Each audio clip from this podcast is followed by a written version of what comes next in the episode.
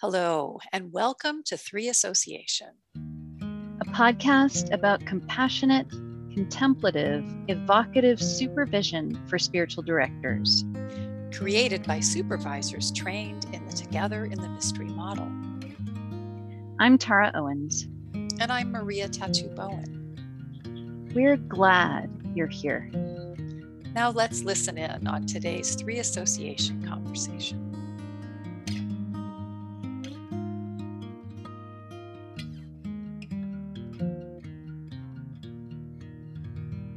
Welcome, Susan. Thank you. It's a delight to be here, Tara. Yes, we're so happy to have you here, Susan. I want to just, I'm completely grateful that you showed up for this today. And I want to just say a few words about you before we begin our conversation. So, Susan, you and I have been colleagues for 20 years and friends, and just, I have such respect for your work. Susan has written such books as Candlelight, Illuminating the Art of Spiritual Direction, which I highly recommend, particularly for people just starting out in direction, tells stories about direct, real experiences in spiritual direction, gives people the feel for what that's like. Also, The Cultivated Life, From Ceaseless Striving to Receiving Joy, which is another beautiful book on how to just have a life with God, a rich life with God. And Susan, before we even begin talking about boundaries, I wonder if you could share with us something from The Cultivated Life, namely the research that you did on the origins of the word spiritual direction, because that's feels kind of heavy-handed as a term in our current world, but it has this really beautiful origin story. So yeah, sure. Happy to, Maria. Thank you. So when I wrote Candlelight, I thought it would be nice to know the origins of the term spiritual direction. So I asked all the senior writers in the field of spiritual direction where it came from, and no one actually knew. So I had to go forward with the book not being, I sort of like an etymological search on words because it's so revealing, but I wasn't able to do that. So the person who took the photograph for the cover of Candlelight is the librarian and monk at St. Catherine's Monastery in the Sinai, which is a monastery that's been there since 6th, 7th century. Yeah. He's also a historian and, he runs the library. And so we were at the cover photo stage of the book, which is pretty late. And I told him I was doing this hunt for this. He said, I will find out. Father Justin. And he did find out that it comes from John Climacus, who wrote The Ladder of Divine Ascent, mm-hmm. a long time ago, 9th century or something.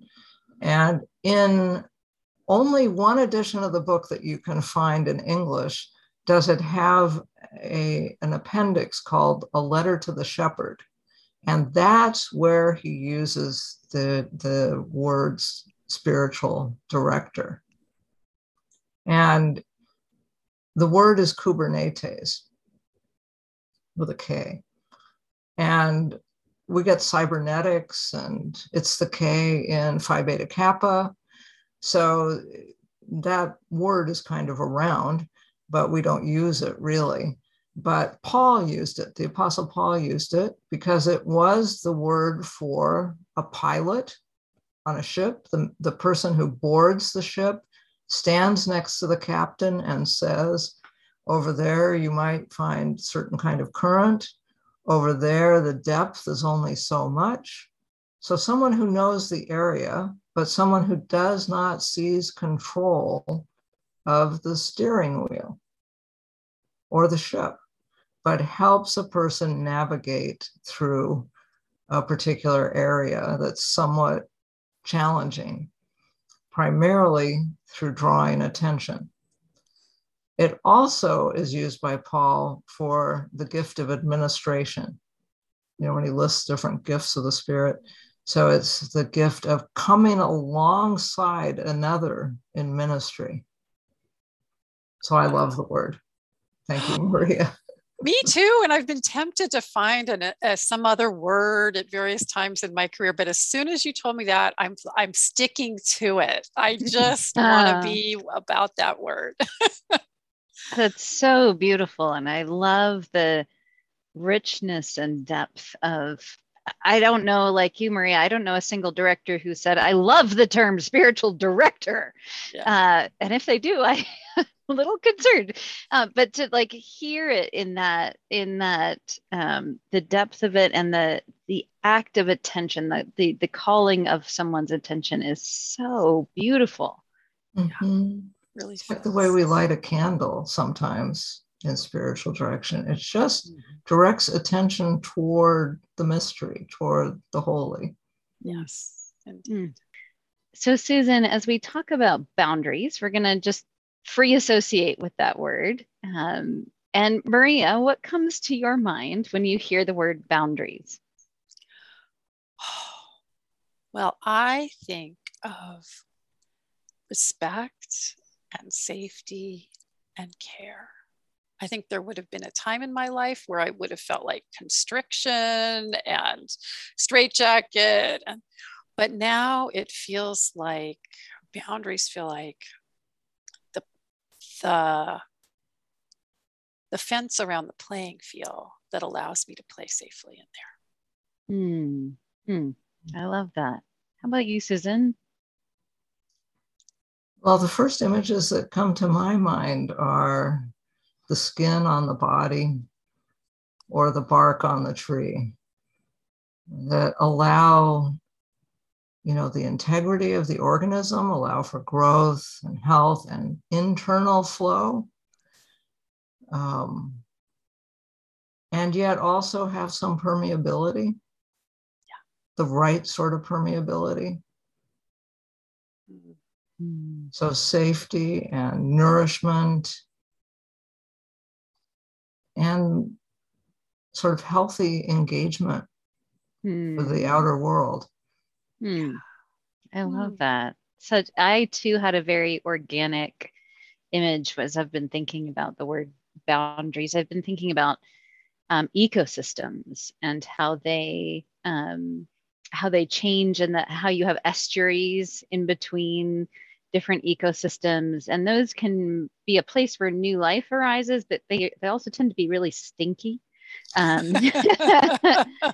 If there's too much mixing there. And like you, Maria, I used to think of boundaries as walls or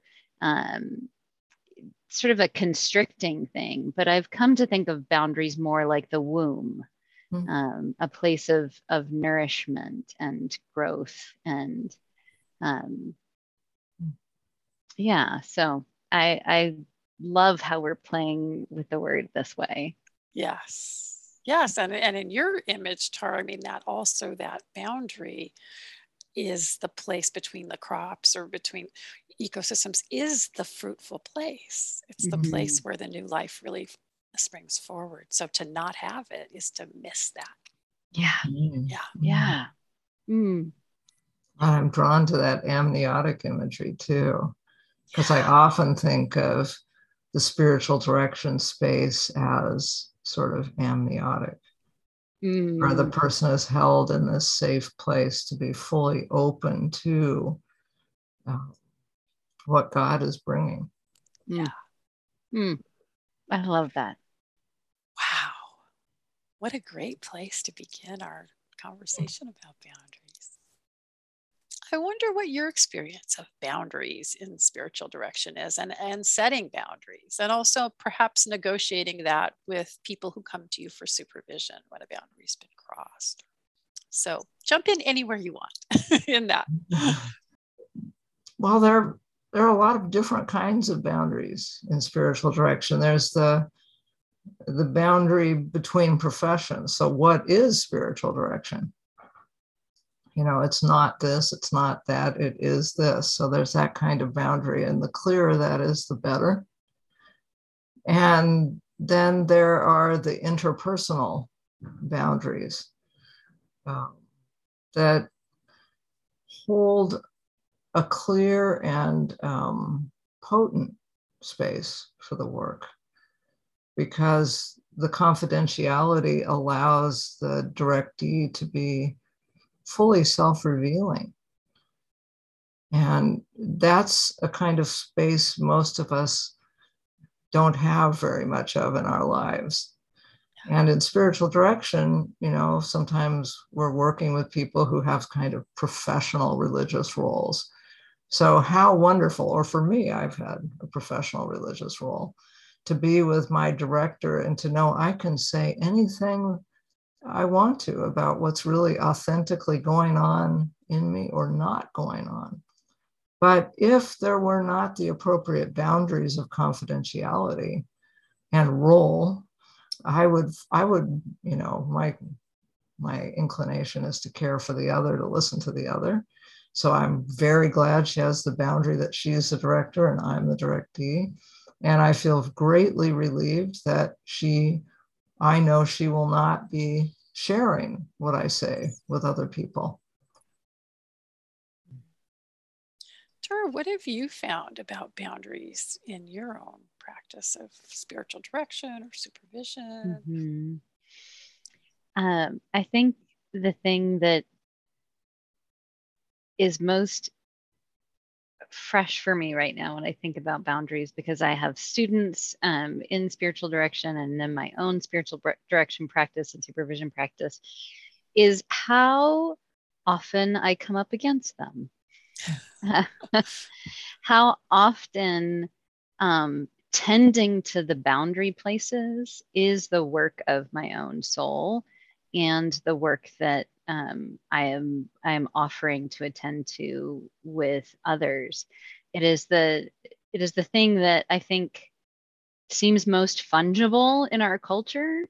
There's this just sense of boundary transgression all the time, and there are fewer and fewer places I find for myself where boundary tending is held as sacred work. And I think about that in self-care for myself. I think about that in the tending of the soul of another, and imagine like the kind of imagination that it requires to tend a boundary well. That has, to use the Ignatian term, is full of holy indifference. I was recently with someone who was talking about, they once made a sandwich for their directee. And normally I would not say, don't make, like, that's not a good boundary to, but there was, the circumstances were of that the sandwich was appropriate. The sandwich was prompted by God. But to understand that there are, for me, that there are boundaries around what it means to tend my role, and to know that this time is for the supervisee and for the directee, and that I am tending my boundaries I'm tending myself outside of this space, is another sort of, all the ways that the boundaries are interconnected, feels really important to me. Really noticed that.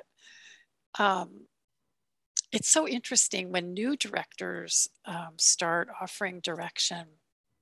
Often there's such an eagerness to serve. You know, we people with such beautiful hearts that are coming into this ministry, really eager to listen and eager to serve.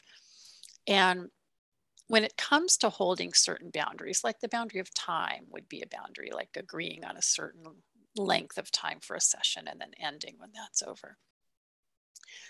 How often a new director will say, well, that's okay. Like, I don't care. Like, I can give more time, you know, things like that, but not realizing that it's not really just about us as directors. It's also about the directee. Maybe they have something right after this, and it puts them in a bind if the director goes over, you know, or maybe it's just, or maybe they start to expect that you're going to go over all the time if that happens. So the boundary is a kind of a protective, you know, it allows for fruitful work together, but it's also really protective of the director and the directee. And to just let that be in place, whether it's a boundary between spiritual direction and psychology, or between or about time, or about all kinds, we have lists of boundaries are floating around. To just sort of trust that there's a reason, and then sometimes there's a reason to cross it, but that's a discerning. There's no reason to violate a boundary, but there may be a reason to cross it now and again. That's a very important phrase, and distinction. There is no reason to violate a boundary. There may occasionally be a discerned reason to cross it. All right. Sandwich. Yeah, as a sandwich. Sandwich. Yeah, and if we have strong boundaries, then we have the potential of making that kind of caring exception. But if we're always supplying a sandwich, then that's not very significant. Mm-hmm. But if there's, you know, someone's coming in hypoglycemic, someone we've worked with for several years, and that's what they need, then that's the caring exception. Mm-hmm. Yeah. Mm-hmm. And a boundaried practice really allows for very powerful caring exceptions, whereas an unboundaried practice doesn't. Yeah. Mm-hmm. Mm-hmm. Yeah. So what are some other examples, Susan, of a caring exception one might make in spiritual direction or supervision? Well, I haven't thought about this for years, but when Tara mentioned the sandwich, I thought, I once bought a directee an umbrella. Because she would show up late at night at my office, and sometimes it was raining, and she always would say, I forgot my umbrella. So I finally, instead of just sitting there worrying about her as she dripped on the chair, I thought, I could solve this. I could buy her an umbrella. So I did. So it was a caring exception, maybe caring for me. It sounds like caring for you. Yeah, but that's important too, is for you to listen well. Mm-hmm. Mm-hmm.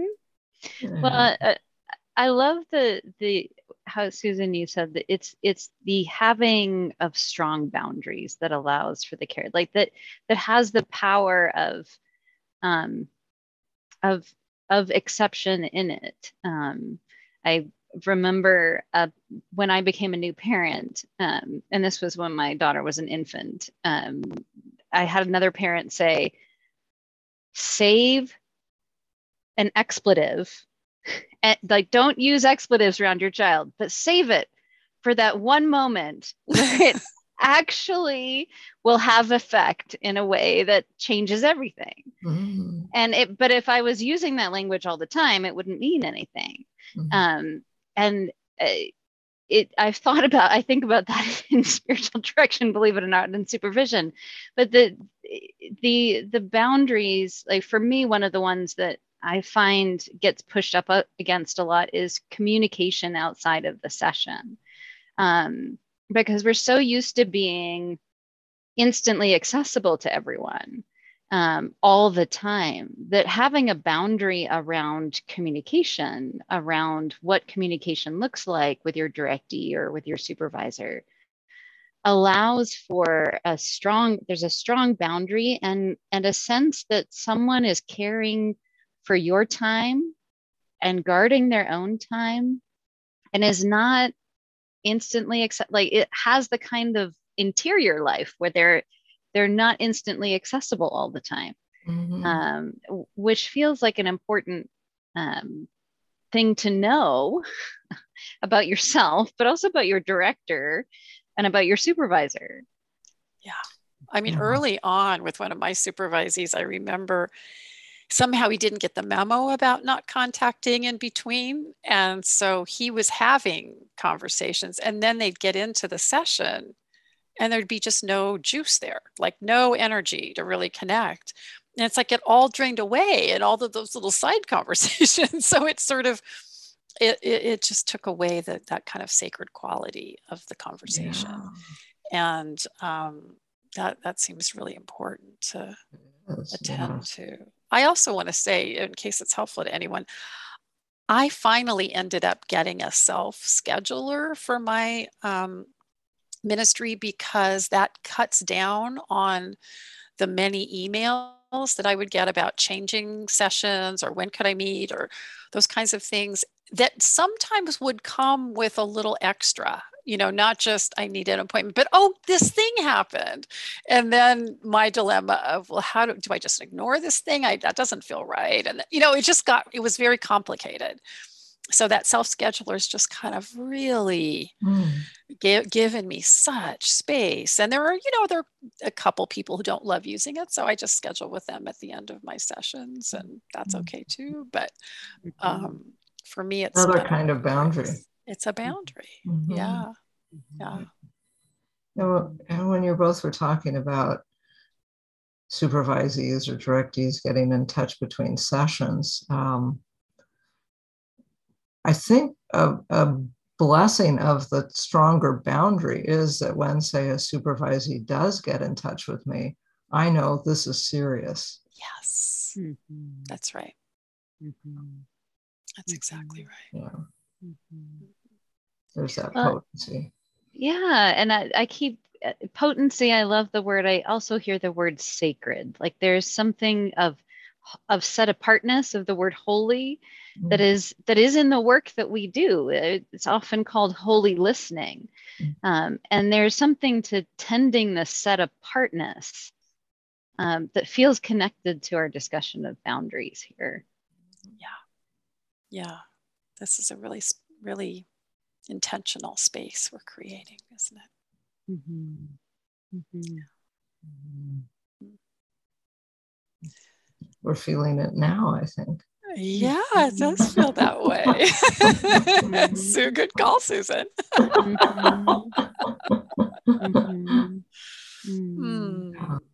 I know I've had people come to see me and say they feel like they're sort of slipping inside the tent, you know, and the tent closes and it's a sacred place.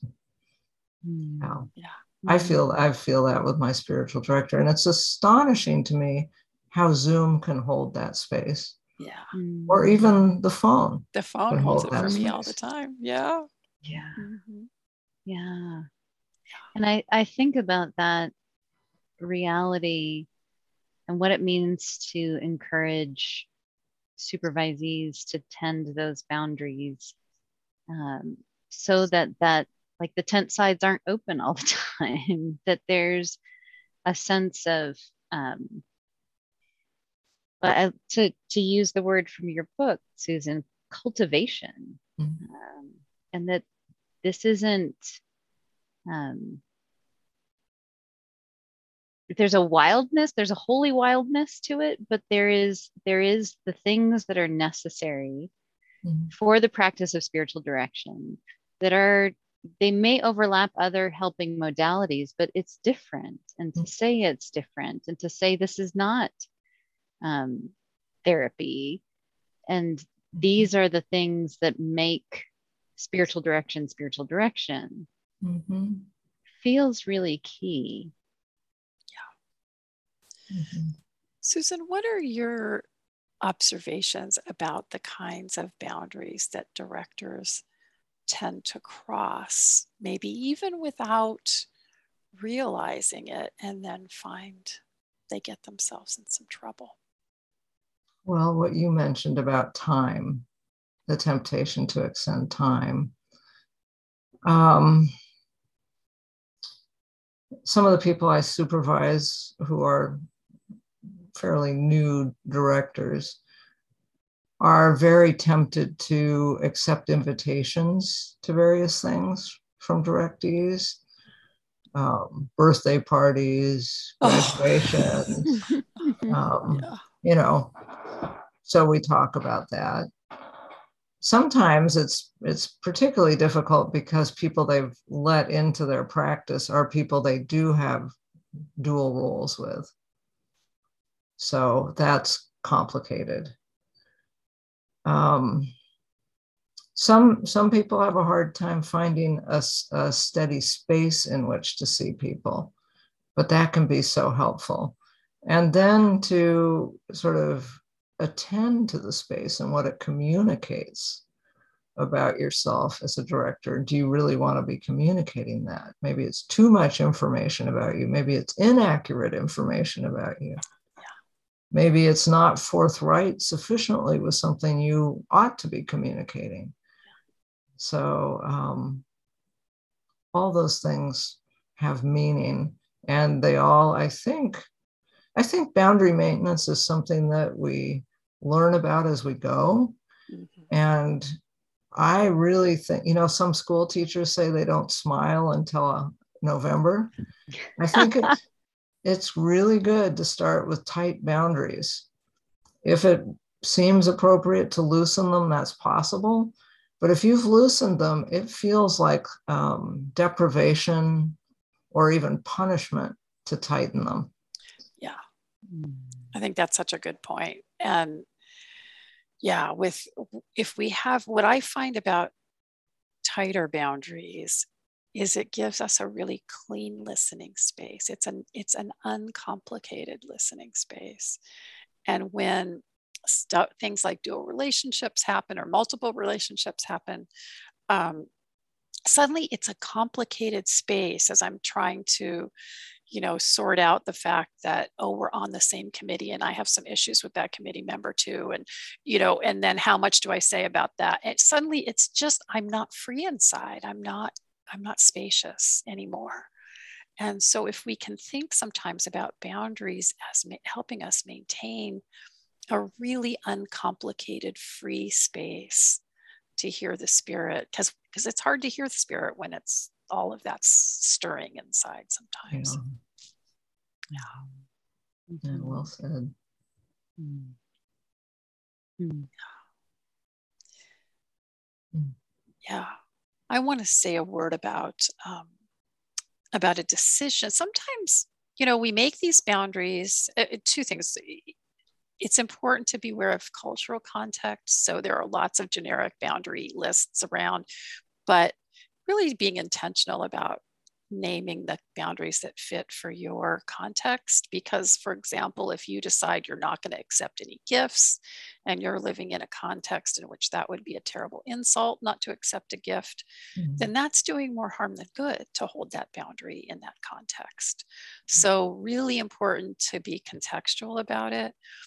And then the other piece I want to say is just a reference to an article I wrote in Presence about boundaries, because it has a process for discerning boundary crossings. Mm-hmm. So that kind of doing a cost benefit analysis. So we really are clear on what it's costing and what the benefit is for both me and my directee or supervisee if I cross this boundary. Mm-hmm. And sometimes it's like a helpful article. Oh, thank you. Thank you. Helpful. And so the process has been helpful for me. And with all thanksgiving to Ofer Zur, who I based it on his work in psychology, but I really, it's just interesting how often it actually is a benefit to cross a boundary, but we don't really know that clearly unless we take a discerning view. Mm-hmm. Well, and I think, Maria, that, and I just have to echo it is such a lovely, helpful article. But it strikes me is that the process of discernment around our boundaries brings us to greater self-awareness and cultural other awareness in a way that sort of tending to those boundaries, naming them, considering even how we feel about other people's boundaries or other, like the boundaries that are expressed around us, begins to give us the kind of awareness that gets to those growing edges, those places where God is forming us and where we may have resistance, and to have some curiosity around the why do I think it's okay to direct my best friend's mother, and why do I have some resistance about not, like, where am I entangled in a relationship where I'm getting my needs for belovedness met by performing, yeah. And to be able not only, I mean, I think the thing that I do on a regular basis is bring my discernment around boundaries to supervision.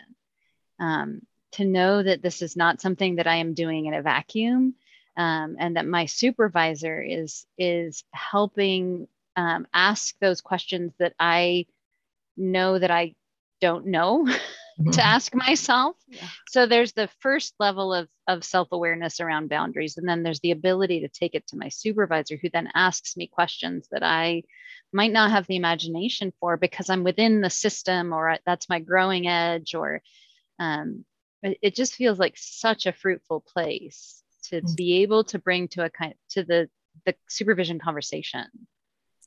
Yeah, absolutely. Oh, I think everything you've said about boundaries is very helpful, and how our discernment around them and attention to them really helps us learn more about who we are, because it kind of bridges the conscious and unconscious. Some of our reactions to boundaries are completely unconscious. So direction or supervision can help bring it to consciousness, which is so helpful. And dialogue with a directee or supervisee around boundaries can be very helpful for them. Yeah. And I really appreciate you, Susan, saying the thing about it can be conscious or unconscious, because I have, as a supervisor, encountered many times people crossing boundaries without having any ideas that they are doing it, or of the harm that that could cause over time. And so, and particularly those of us, and I'll include myself here, who've had our boundaries crossed as children in ways that have harmed us, sometimes it can be difficult to even identify a boundary. I've noticed there are sort of a subset of people who've had their boundaries crossed as children that sort of can't find a boundary. They just don't know where they are. They wouldn't recognize it if they saw it. And then my response was different. It was really tight boundaries. I'm going to make sure everything's really buttoned up. And neither of those responses is all that helpful in spiritual direction, because we really need to have a little flexibility when when that's appropriate around boundaries. So that the role of supervision is just essential to us as supervisors when it comes to navigating boundaries in a way that maintain our own well-being and that of our directees and supervisees. So Susan, we're coming to the end, and as is our practice at the end, we'd like to invite you to share with us a concrete example of a time that you've had experienced transformation as a supervisee when you visited your own supervisor. Yes, and this is the story that comes to my mind is about the boundary around what spiritual direction itself is. So I was working with a directee, a man who, he actually blew through a lot of boundaries. So he would arrive very late, or he would cancel very late. But the boundary I brought to her was, what am I doing with him? Because he would come in, he would just talk, and I would listen, and there was really no space for me to speak. And it just was unclear what was going on. And I became frustrated with this and brought it to my supervisor. And she, as always, oriented towards me and my directee with great love. And she helped me see that I was probably the only person in his life he had who would listen to him.